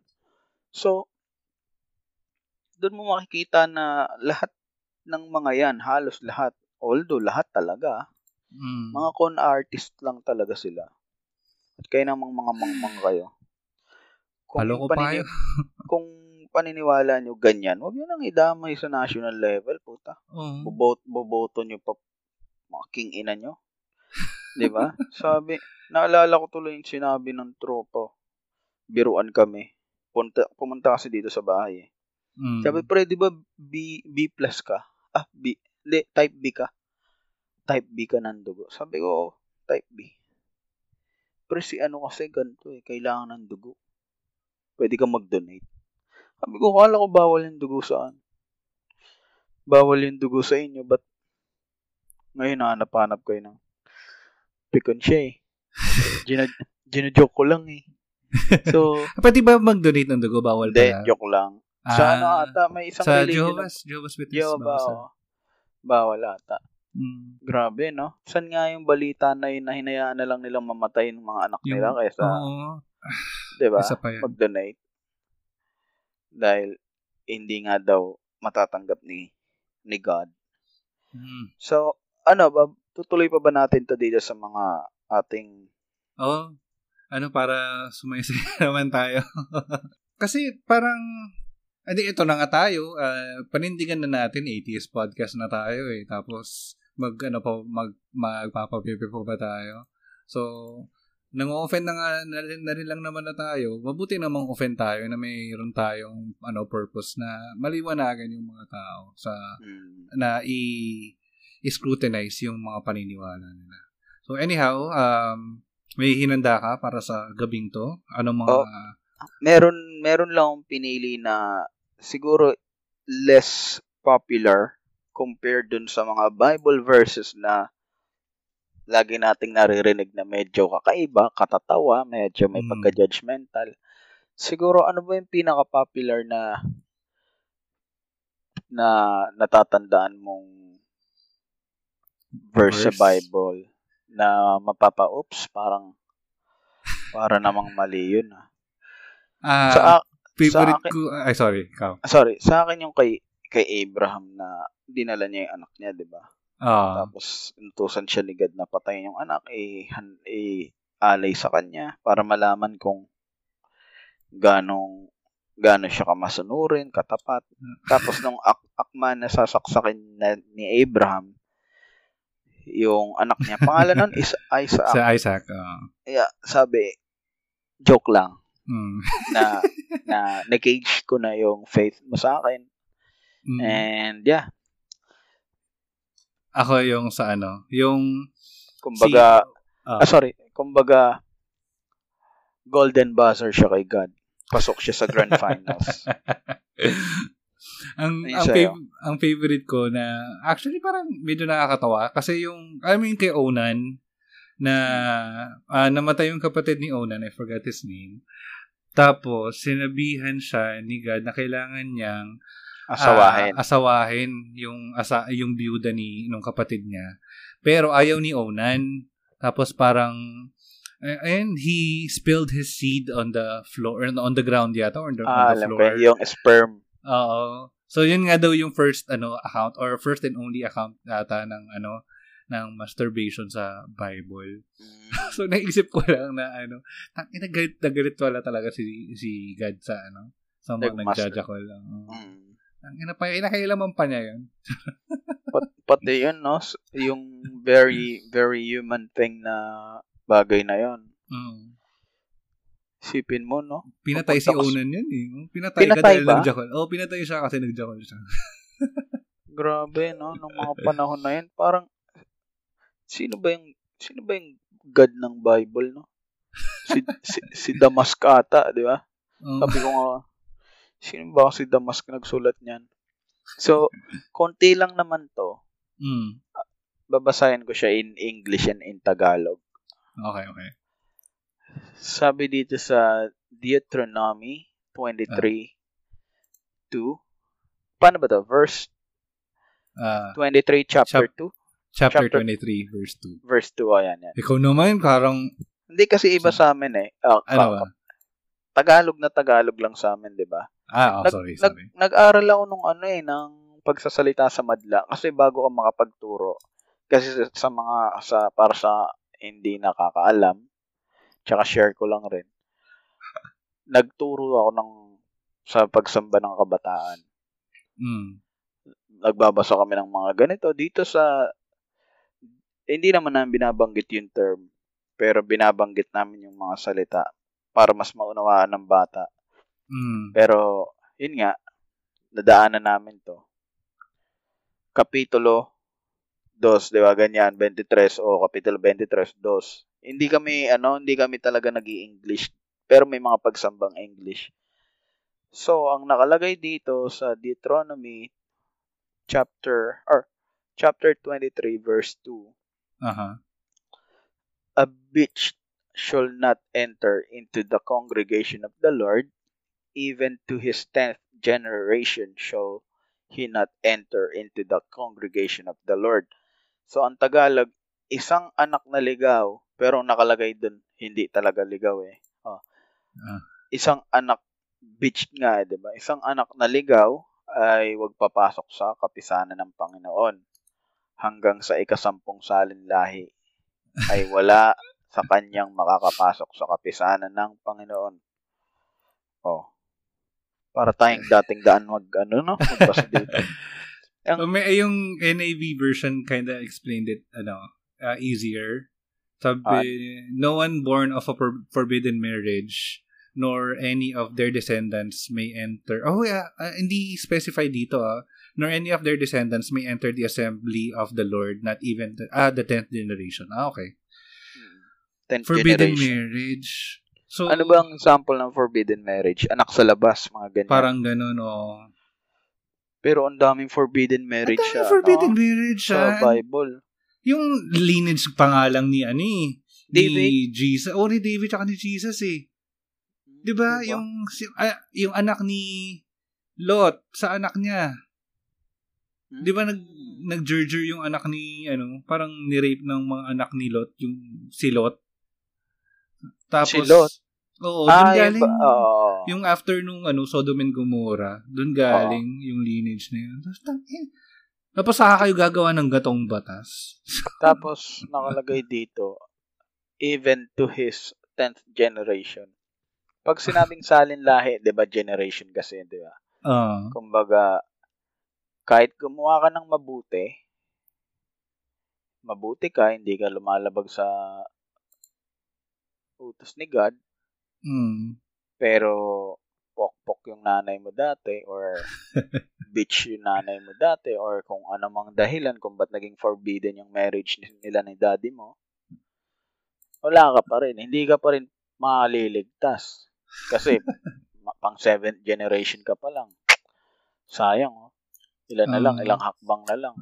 Eh na ikaw yung pang 10. Tapos... Ito, et, ito rin yung magpapatunay na yung malakas talaga yung trip ng God sa sa Bible. 'Di ba sabi nga tuwing babasahin mo yung Bible, imaginein mo isang drunkard o lasing yung God na pinoportray ng Bible, hindi mo ma-ansi na yun.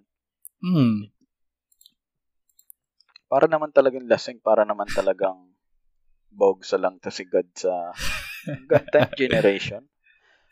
Parang nagtatantrums na bata, gano'n. Totoo. Paano ang Pornhub pala kaya naging forbidden marriage? Step bro, stop it. diba? Kaya yung forbidden marriage. Meron sa pangalawa, sa Proverbs. Uh, Proverbs, kawikaan, no? Proverbs uh, 21, 9. Mm. Sabi, better to live on a corner of the roof than share a house with a quarrelsome wife. Sa Tagalog, lalong maigi ang tumahan. Gayahin nga natin yung kay Brother Eli, yung basa. Sige, sige basa. Basa. Charot. Ay, sobra ng blasphemy na ginagawa um, natin. Um, Charot uy, lang. Bible study tayo dito, guys. Ha? Seryoso to.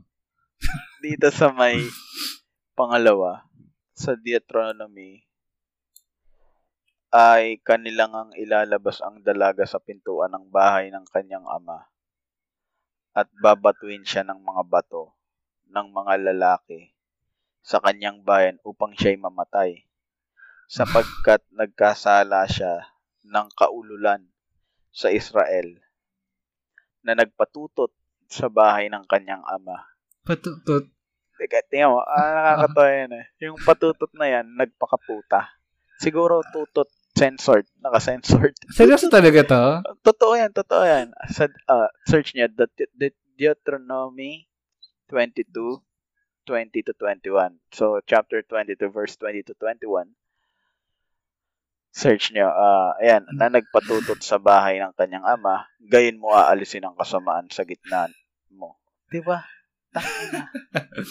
Ito yung Ang, ano, kapag nalaman na hindi virgin yung yun. asawa. Yun nga, nag, nagpatutot, sabi dito sa English version, uh, because she hath wrought folly in Israel to play the whore, nagpakaputa in her uh, in her father's house. So, yun nga. Siguro gentle pa yung ano, yung uh, NIV version. Uh, she has done uh, she has done a outrageous thing in Israel by being promiscuous while still inside in her father's house. Mas gentle. Pero still Depende pero babatuhin, sa... pagbabatuhin oh. dahil hindi siya virgin. Oh, yan na. Eh, at babatuhin siya ng mga bat kung sa Pinas magkakaubusan ng bato. Sir, ano, kuya, bato ka na naman? sabi ko, kuya, pwede makairam ng bato? Ay, hindi. Binabato ko rin yung anak ko ngayon eh. Mm. Binabato ng mga kuya niya dun sa lahat, no? Sa labas, oh. Sabay mo na kayo yung anak mo. Siguro kung ano, applicable pa rin to ngayon, no? Parang wala na tayong ano, ubos na yung weekend natin. Guys, God, last week lang, meron tayong pinagbabato. Meron na naman ngayon. Ano ba? Guys, guys, double time. May babatuin pa tayo sa kabilang barangay. Guys, pagod na ako. Sobrang bukta ko ngayon eh. Kasi yung anak ni Aling na yun eh. Tangina, nagputa-puta eh. At saka, tingnan mo kung ganong kababa yung tingin nila sa mga babae ng panahon na yun. No? Hmm. Paano yung lalaki? Paano pag Oo. lalaki?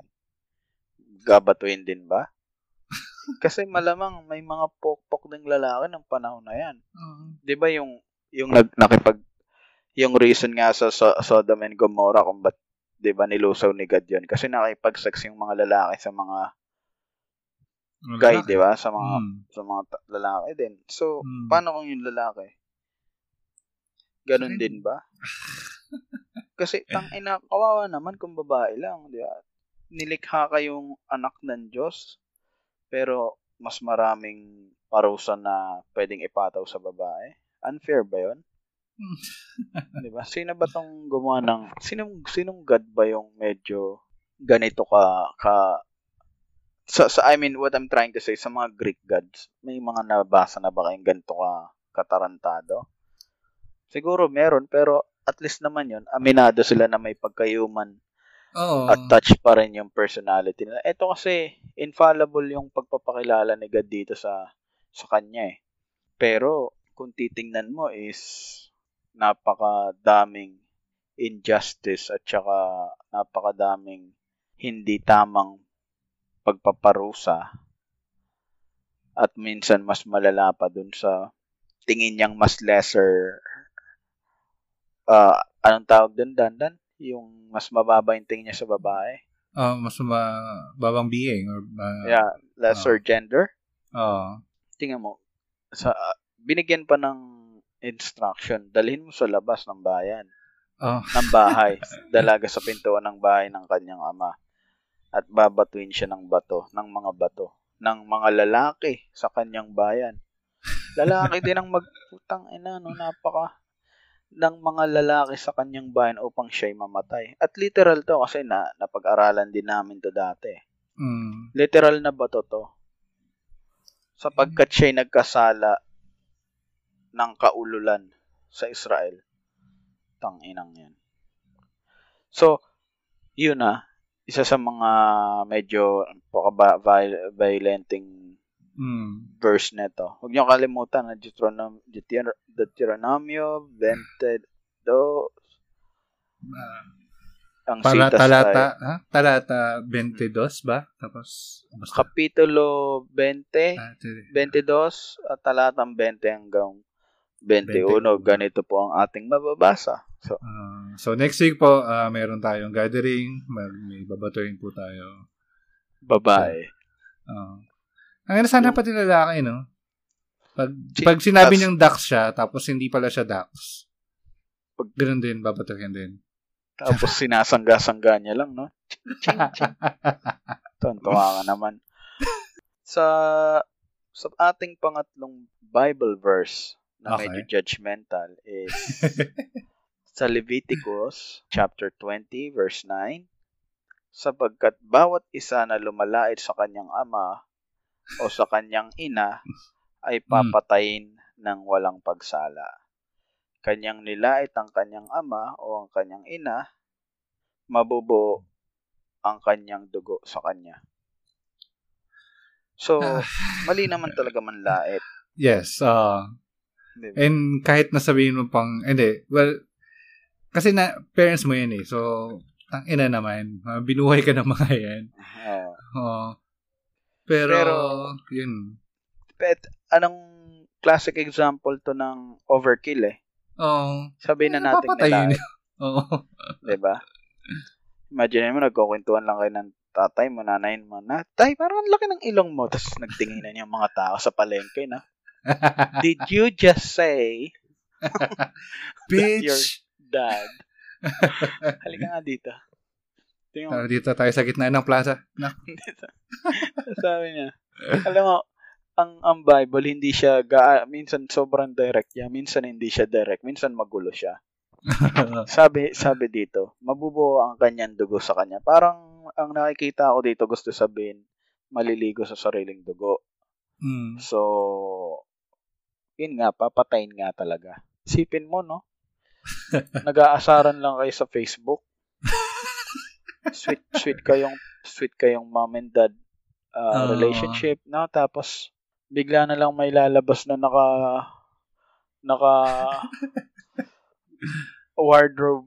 Anong tawag dito? Anong tawag doon? Sa, sa Ro, naka-robe ba? naka-robe Uh, na Middle Eastern looking guy na may hawak ng bato, no? Tapos, uh, Makita mo parang anime na may spark na gano'n. What? pailing-iling ko. Sabi niya, para, para saan yung batong yan? Bigla inampo sa, bigla inampo sa ulo, no? Mm. Nag-aasaran. Hello, uh, balita lang namin mayroong ano, may Nangaasar dito ng na- ma'am. Nangaasar na, um, dito po tayo sa labas. Um, guys? Tsaka kung iisipin mo talagang yung God ng Bible, love na love yung blood talaga, no? Oo. Lalo na yung Old Testament eh, no? Tingnan mo, Mm. ah, tatlong verse tayo, more on talagang sakitan yung gusto niya. Parang, bet na bet niya talaga tayong, ayaw Love niya na. tayong maging masaya. Sobrang, ramdam ko yung pagmamahal ng Diyos dito. Hmm. Mm. lumalait sa kanya. Kung ako, isipin mo, no, susundin mo pa rin tong mga part ng Bible na to, no? Oo. Baka nagbabatuan tong mga kapitbahay natin. Tapos, meron sa ikalima na to, no? Ah, Pangalan na ba? O sige. Ah, Basta. Sabi sa sa unang Pedro, talatan 2, ah versikulo 18, sabi doon, mga alila, so yung mga slaves kausap dito, mga servants, kayo'y magsiyuko na may buong takot sa inyong mga Panginoon, Aha. hindi lamang sa mabubuti at may hinahon, kundi naman sa mababagsik. Dan, dito na lalabas yung pagiging pagkamakabayan ko eh. Ulitin ko ah, para sa mga nakikinig ah. Mm. Sabi, si God na gano'n nagsasalita dito. Ewan ko kung si God o si Pedro. Si Pero Peter to, si Peter. Salita Well- naman ni God to eh.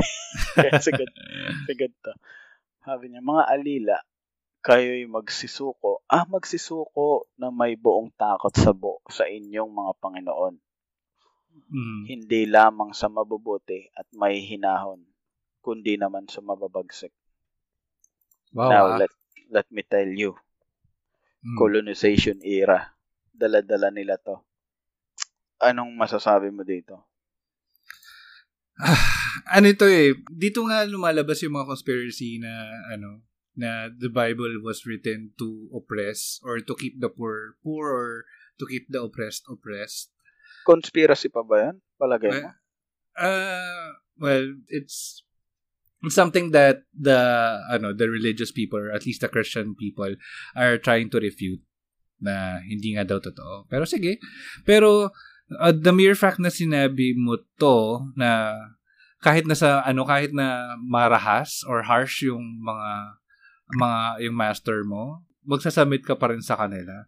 Ito yung ano eh may ito yung tinding siguro yung nag-root na kung saan nag-root yung uh, yung mga doubts ko doon sa dati kong church kasi sa church namin dati you will undergo training tapos isa sa mga training nila is you will read a book na practically you have to submit to your leaders. And part of your leaders yung mga yun nga uh, isa sa mga verses na ginamit nila is this na servants submit to your masters. Na kahit masama sila ganyan you have to submit to them. And I feel na mind conditioning to na kahit na may nakita kang masama ng ginagawa ng mga amo mo or ng at least ng mga people above you you will still follow them which mm. I think is bullshit. Totoo. Syempre tayong mga Pilipino, meron tayong OFW culture eh. Mm. Nakakita tayo ng mga sinasaktan talaga na kababayan natin. Yung mga tinotorture, isasabit yung isang paa sa sa, sa kisame. Mm-hmm. Kasi sipa-sipain nila, sasampalin ng chinelas. Kung kamag-anak nila yon kay palagay niyo ba applicable tong sinabi sa sa sa sa Peter 2 to 18 na magsisuko na may buong takot. Ikaw, mami mo, daddy mo, binubugbog ng mga amo nila sa ibang bansa. Mm-hmm. Anong mararamdaman mo? Di ba magagalit ka? Pero mababasa mo to. Kahit daw sa mababagsik. Palagay mo ba nasa normal na pag-iisip yung nagsulat nito? let me ask you guys, nung panahon ng colonization period ng uh, mga Espanyol, mm. di ba? Mga Pilipino, nung natuto mag-Spanish, ayaw nila. Nung ayaw na mag-Spanish, ayaw din nila. Gusto nila, di ba, mag-Spanish kayo, hindi namin kayo naiintindihan eh. Hindi ka namin, hindi ka namin uh, pa, kukunan ng pera kukunin namin yung lupa mo. Vice versa, meron ding polo iserbisyo na minsan namamatay yung mga tao dahil sa pilitang paggawa nga yun eh. Um, pero dala-dala nila is yung paniniwala natin, Christian, Christianity, Christianity. Hindi tayo nakalampas, lumaban kagad. De, 300, more than 300 years, 333 ah. years to be exact, nandito ah. ang mga Kastila Palagay nyo bakit? Dahil ba kulang tayo sa gamit, kulang tayo sa pagkakaisa? Part yun. Pero, the reason, ang main reason, bakit din sila naandito, aside from them being a superpower back then, kasi niyakap natin tong mga pesteng paniniwalan to. Oo. Tingnan mo to, pang, pang, pang mind control to eh. May, may ano ka, may isang term na inisip pang kondisyon ng utak to para uh. lumaban eh. Kasi, yung mga panahon na yun, sila yung master natin eh. Mm-hmm. We are the, the servants, we are the, or we were the slaves, slaves. back then. Mm-hmm. Pero dahil nasa Bible na hindi lamang sa mabubuti at mahinaan, kundi naman sa mababagsik, niyakap din natin sila. Kaya hindi rin sila umalis dito. Pansinin niyo mga Pinoy, sobrang proud pa minsan na sa gitna ng unos, sa gitna ng pagsubok, nandiyan ang Pilipino. 'Di ba mga tuwan-tuwa pa kayo kaya yung mga mga politiko natin, mga leaders natin, dinadaan tayo sa mga gandang quotes lang eh. Mm. Commercial eh. Ay tayo pakainin ng maayos. The resilience of the Filipino people. Mga putang ina, huwag nyo kaming, puro na lang kayo ganyan. Gutom na mga tao. Di ba? Ganun yung gusto nating hmm. marinig. Eh dahil nga, tuwan-tuwa tayo sa mga ganitong uri ng kabulshitan, mga paniniwala. Na, na-hurt ako kasi ako, as ano, OFW, biktima rin ako ng medyo hindi rin naging maganda experience ko sa Taiwan. Mm. Tumakas ako dun sa amo ko. Natulog ako sa daanan, sa train station. Isipin mo kung may magsasabi sa akin na, alam ba nasa Bible na dapat hindi ka lumalaban sa amo mo? Kahit mapagsik sila, ba maglasunan na lang tayo dito. Di ba? Yun yung siguro masasabi ko malito. At pag pinilit niyo sa akin to, mag-aaway talaga tayo sa, sa social media. Bastusan tayo. Parang si Dolfo, no? Bastusan tayo. tapos, tapos, eto sa pinakalas natin is sa Leviticus chapter 18 verse 7.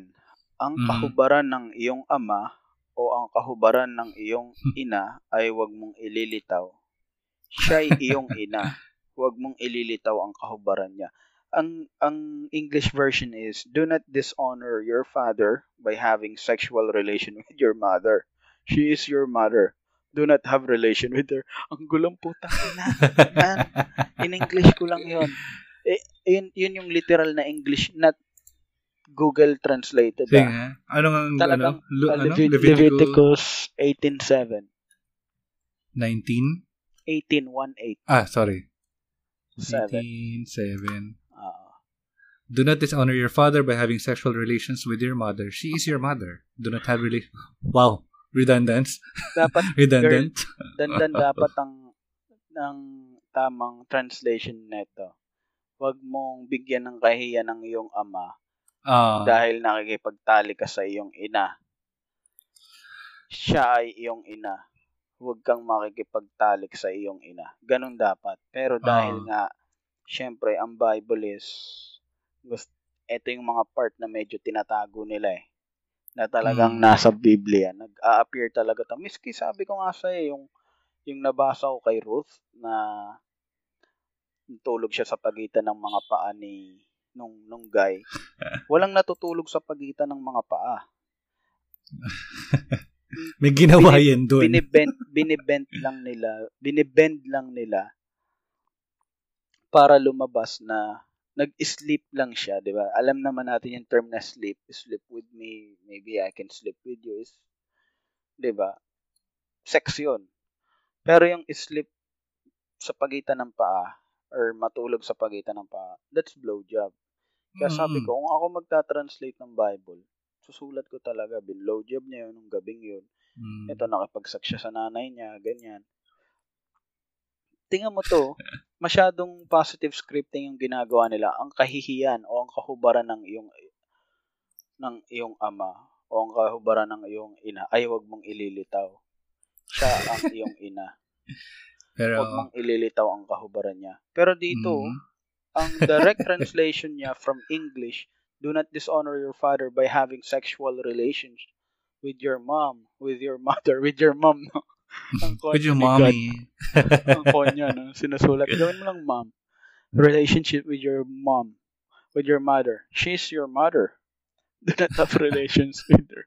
Tang ina, no? Ano bang part ng, anong part ba ng Bible? Leviticus, um, ito yung medyo yung mga tao hindi pa ganun ka civilized. Di ba kasi hati-hati ang, o di ba? Kala nyo mga nagbabasa lang. Ay, may mga alam kami sa Bible.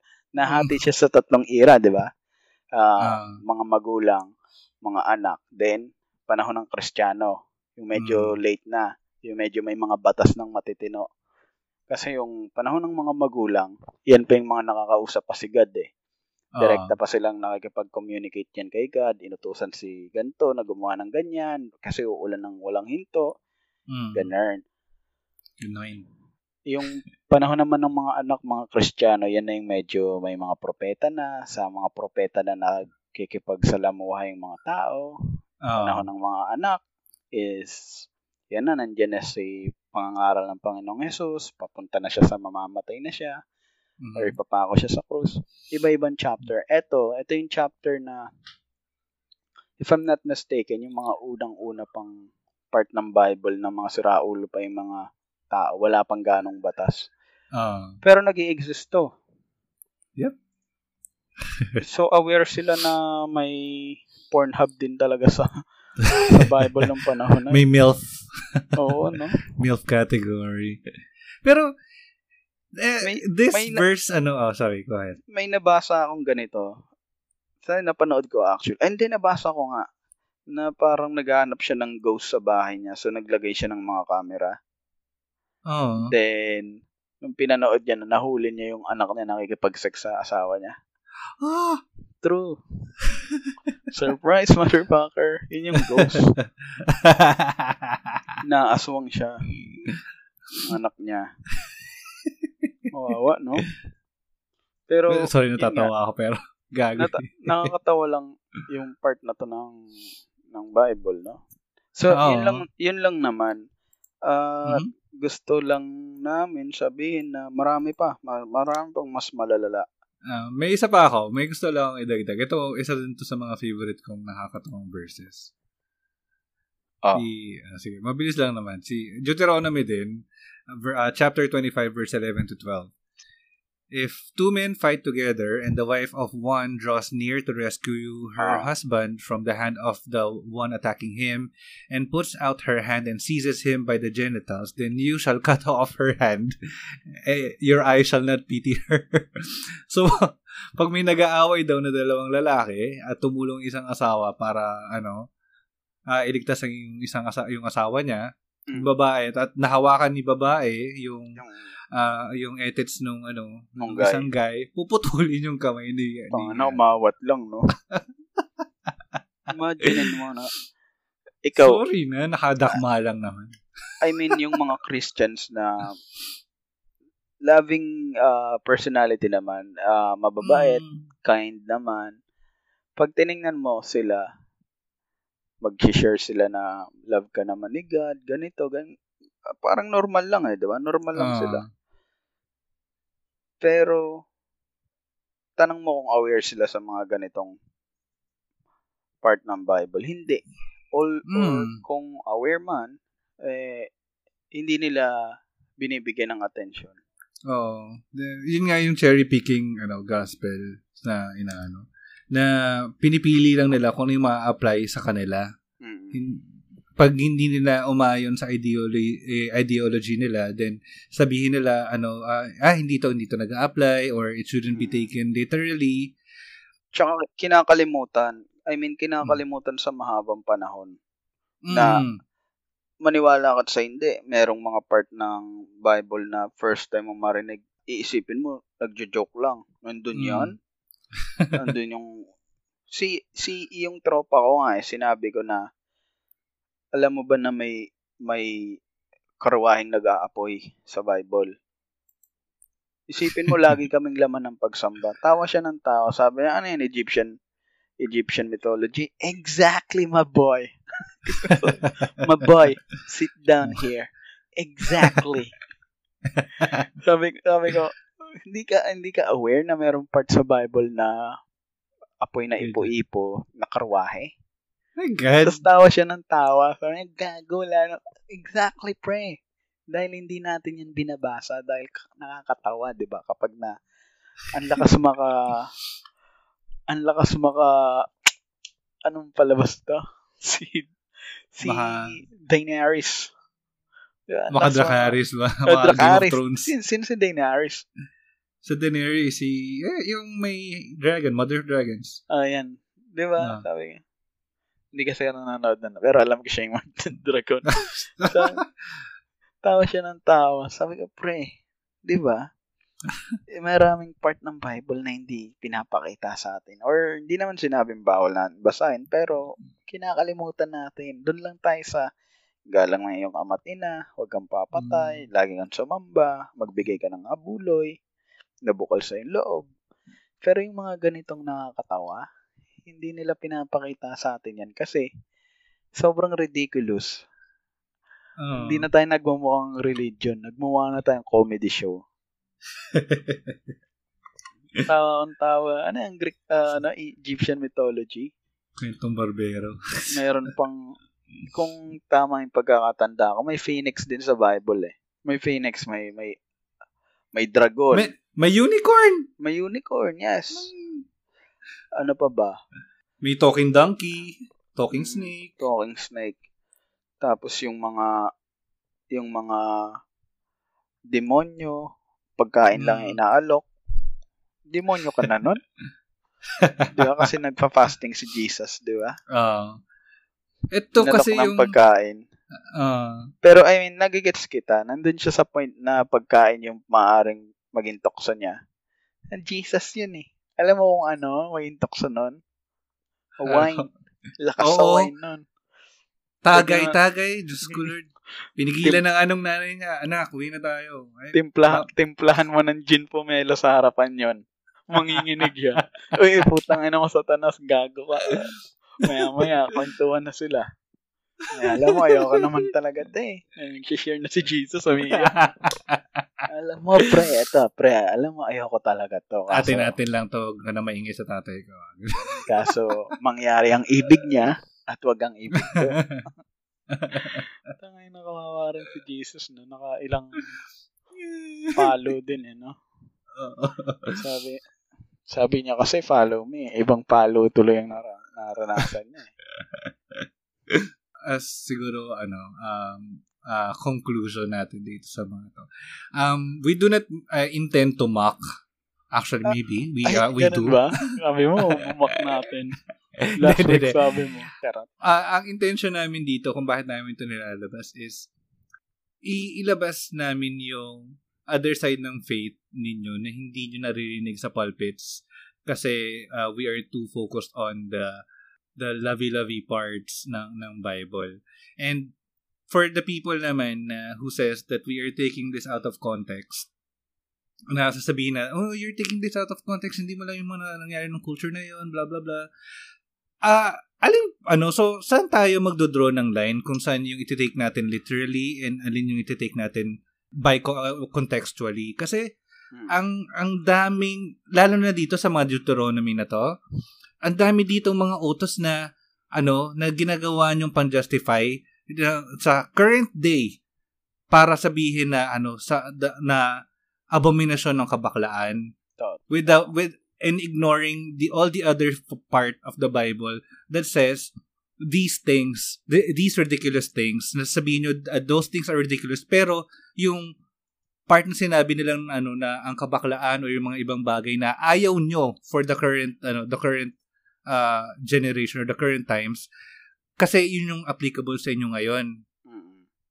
So, i ano, i criticize nyo and analyze nyo. Ito ba ang dapat kong, ito bang mga pananalitang ito, i-apply ko to sa mga sa panahong ngayon?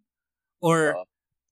Alam ito mo ba yung, eh, oh, ah, sorry, sorry to cut you off. Hmm. Ah, alam mo yung ah, balita sa isang tabloid na nagkaroon ng hindi literally nagkinasal pero parang vow of ah, companionship ba yun? Parang yung mga same sex pumunta sila sa Oo. isang lugar para ipakita na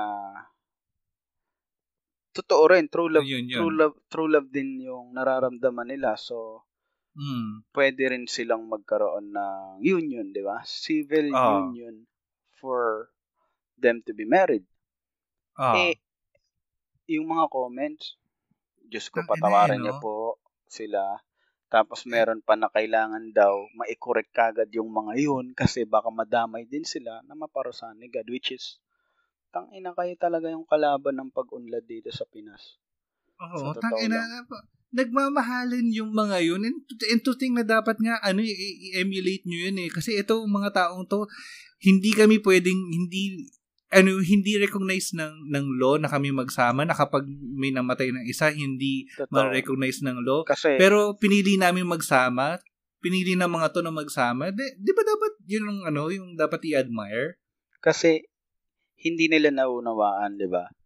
Hindi nila kino-consider na pwedeng magmahal yung lalaki at kapwa lalaki, eh babae sa kapwa babae. Ang best analogy na nabasa ko diyan is yung sabi niya kaya hindi niya raw ginajudge yung mga same-sex couple na mahal nila yung isa't isa kahit hindi siya bi- kabilang dun Pabor. sa sa group na Ah. yon is wala raw pinagkaiba sa language, sa Korean language. Hindi niya naiintindihan pero aware siya na talagang language yun at kinoconsider niya yun at nire-respeto niya yun as another language. Hindi niya language, hindi language ng mga kasama niya, Hmm. pero nagkakaintindihan yung mga taong nag-uusap sa bracket na yun. Same din Mhm. sa mga same-sex couples. Hindi mo hindi mo love yon hindi yon relationship mo. Pero it doesn't mean na hindi ka part noon eh, isasantabi mo na yung nararamdaman ng dalawang tao na yun na nagmamahalan. Hindi mo pwedeng sabihin na hindi yan nagmamahalan kasi sabi ng Diyos, lalaki at babae lang ang pwede at potential na makaramdam ng attraction at ikasal sa harapan niya. Mm. Hindi mo pwedeng iisang tabi yun. At pansinin mo yung mga nagko-comment ng ganun. Sila talaga yung may profile pic na may frame, tas may bulaklak yung gilid. Or may nakalagay sa corner, family is love. Mga. Mhm. Tapos may Bible verse pa na Um, hindi mo maintindihan kung talaga bang or Ga- or God's true child. Tapos, atheist, God's true child. Mga ganun. Loving mama. Tapos Oo. kompleto pa yan sa family members. Nandun yung tita niya, yung pamangkin niya. Putang ina. Dapat talaga pag tumama yung asteroid dito, sa kanila lang eh. Uy, Hindi lang, no? Tapos, um, last na lang siguro, um, ito kasi naging issue nga sa isang group na may mga nagkasagutan. Isa na rin ako doon sa mga na- nakasagutan. Um, hindi, we're, we're saying this or this uh, advocacy that we're doing, this activism that we're doing is, we're not saying na you go, uh, na hindi nyo pwedeng i-practice yung religion nyo. Sige, ano, i-practice nyo yan. You have all the freedom. It's in the law. Pero, if it's a belief or if, if it's a form of belief in it that is misinformed, uh, it's uh, and it oppresses other people from living living freely, uh, then that's where I draw the line. Hmm. Kung yung paniniwala nyo na yun eh ano nakaka-harm ng ibang tao, Totoo. lalo na yung mga comment na gano'n na narinig ko nung bata pa ako na ito yung time na nagda-doubt ako sa sarili ko or nagagalit ako sa sarili ko kasi meron akong nararamdaman na kakaiba. Mm. Malamang Nabakla, patay na ako. bakla, Oo, nabakla bakla ako. Bakla. Oo. Naga. Oo. Kung yan ang mga yan na narinig ko nung 16 years old ako, Mm. malamang nagpakamatay na ako. Mm. Hindi, actually, legit yung yung experience na yan na dahil nga wala siyang matakbuhan kung ano a- anong gagampanan niya ba anak ba muna ng Diyos o magpapakatotoo sa sarili. Talagang mabigat din talaga. And uh, may tanong ako sa ganyan. Mm. kasi syempre sa mga kaibigan natin na religious or may paniniwala yun kasi yung tama nila eh yun yung nakikita Mm. nilang tama so banggaan to ng dalawang taong nag-iisip na yung isa tama at yung isa mas tama Mm. yung pagpalagay na natin yung religion mo is tama. Palagay lang natin. Pero, nakaka-apekto siya sa galaw ng lipunan. At ang mga magsasabi nun, syempre, is yung hindi mo mga ka-religion. So, pagpalagay Mm. din natin na tama din yung mga nagsasabi na mali yung religion mo. Pero, ikaw naman, ang nakikita mo is tama lang yung ginagawa ng religion mo. Nang bumoto ng mga magnanakaw sa gobyerno dahil sabi sa Bible is magkaisa. Kahit bumoto ka ng tae, basta nagkaisa. So, how can we draw the line na sino sa atin ang dalawang tama? Ano yung magiging first step natin? Para malaman kung sino yung tama. Doon na papasok yung pag-aaralan natin. Mm. Makikiisa kayo sa kung palagay niyong ano yung mas makakabuti sa marami. Hindi yun dun sa kung anong nakasulat sa pahina ng mga babasahin ninyo. Kasi, napaka-unfair na magboboto kayo ng mga magnanakaw, mga palalo, mga talipanda sa gobyerno, at lahat tayo sabay-sabay nalulubog. Pero kayo, tuwan-tuwa kayo kasi niisip nyo, okay lang yan. Kasi nagawa naman natin yung salita niya. Palagay nyo ba tama yon? Palagay nyo ba kapag nakakita kayo ng mga ospital na walang ilaw, walang ganitong equipment, mga estudyante sana na makakapag-aral, kakaroon ng oportunidad para mas magkaroon ng magandang buhay, eh hindi nga nagkaroon ng ganong pagkakataon dahil walang budget o ibinulsa o mabagal, hindi epektibo yung nangunguna na naiupo sa gobyerno. Palakay nyo ba, tama pa rin yung religion ninyo? Kung Mhm. yun ang nagiging epekto ng mga kinikilos o kilusan ng kongregasyon nyo. So, ang point ko is siguro, tayo tayong magkaisa. Mhm. 'Di ba? Tayo tayong mga anak ng Diyos at hindi mga anak ng Diyos. Imbes na withdraw the line o magkaroon tayo ng division, i-connect natin kung saan tayo nagkakapare-parehas. At doon natin Oo. simulan ang isang magandang bukas. Amen. may ma- may maidadagdag ka pa doon. Dan. wala na, wala na. Nasabi Period ko na yung... Yung bukas, period na yan eh. Wala nang okay. Hindi na ako makakaribad doon eh. Ginamitan ko na ng magandang bukas eh. lakas maka, ano, no? Mga ate Charo. Um, yun. So, paano natin Okay na end tayo. to? Okay na? Ah, Ah, God, Okay. Godless guys. um, uh, siguro tapusin na lang natin by inviting people to um, follow our affiliate podcast. Um, we have uh, in Cutprint Podcast. Please follow Cutprint in in Instagram and uh, Twitter and Facebook uh, to get updates on our affiliate podcast. Uh, follow nyo na rin yung mga affiliate podcast namin. Cripsilog, Cha Astrology, uh, The Roundtable is The Roundtable, uh, Wag Kang Lilingon, and uh, Jet's Talk Show, sort of. And of course, follow nyo kami sa Instagram and Twitter. That's uh, Godless Chorizo and Godless Longanisa in Facebook. And follow nyo rin kami sa Spotify, uh, sa Apple Podcast, or wherever you get your podcast. So, that's it. Thank you very much, Dale. Thank you, guys. Salamat. And that's gonna be it for tonight. Thank you and God bless you all. Godless guys. Thank you.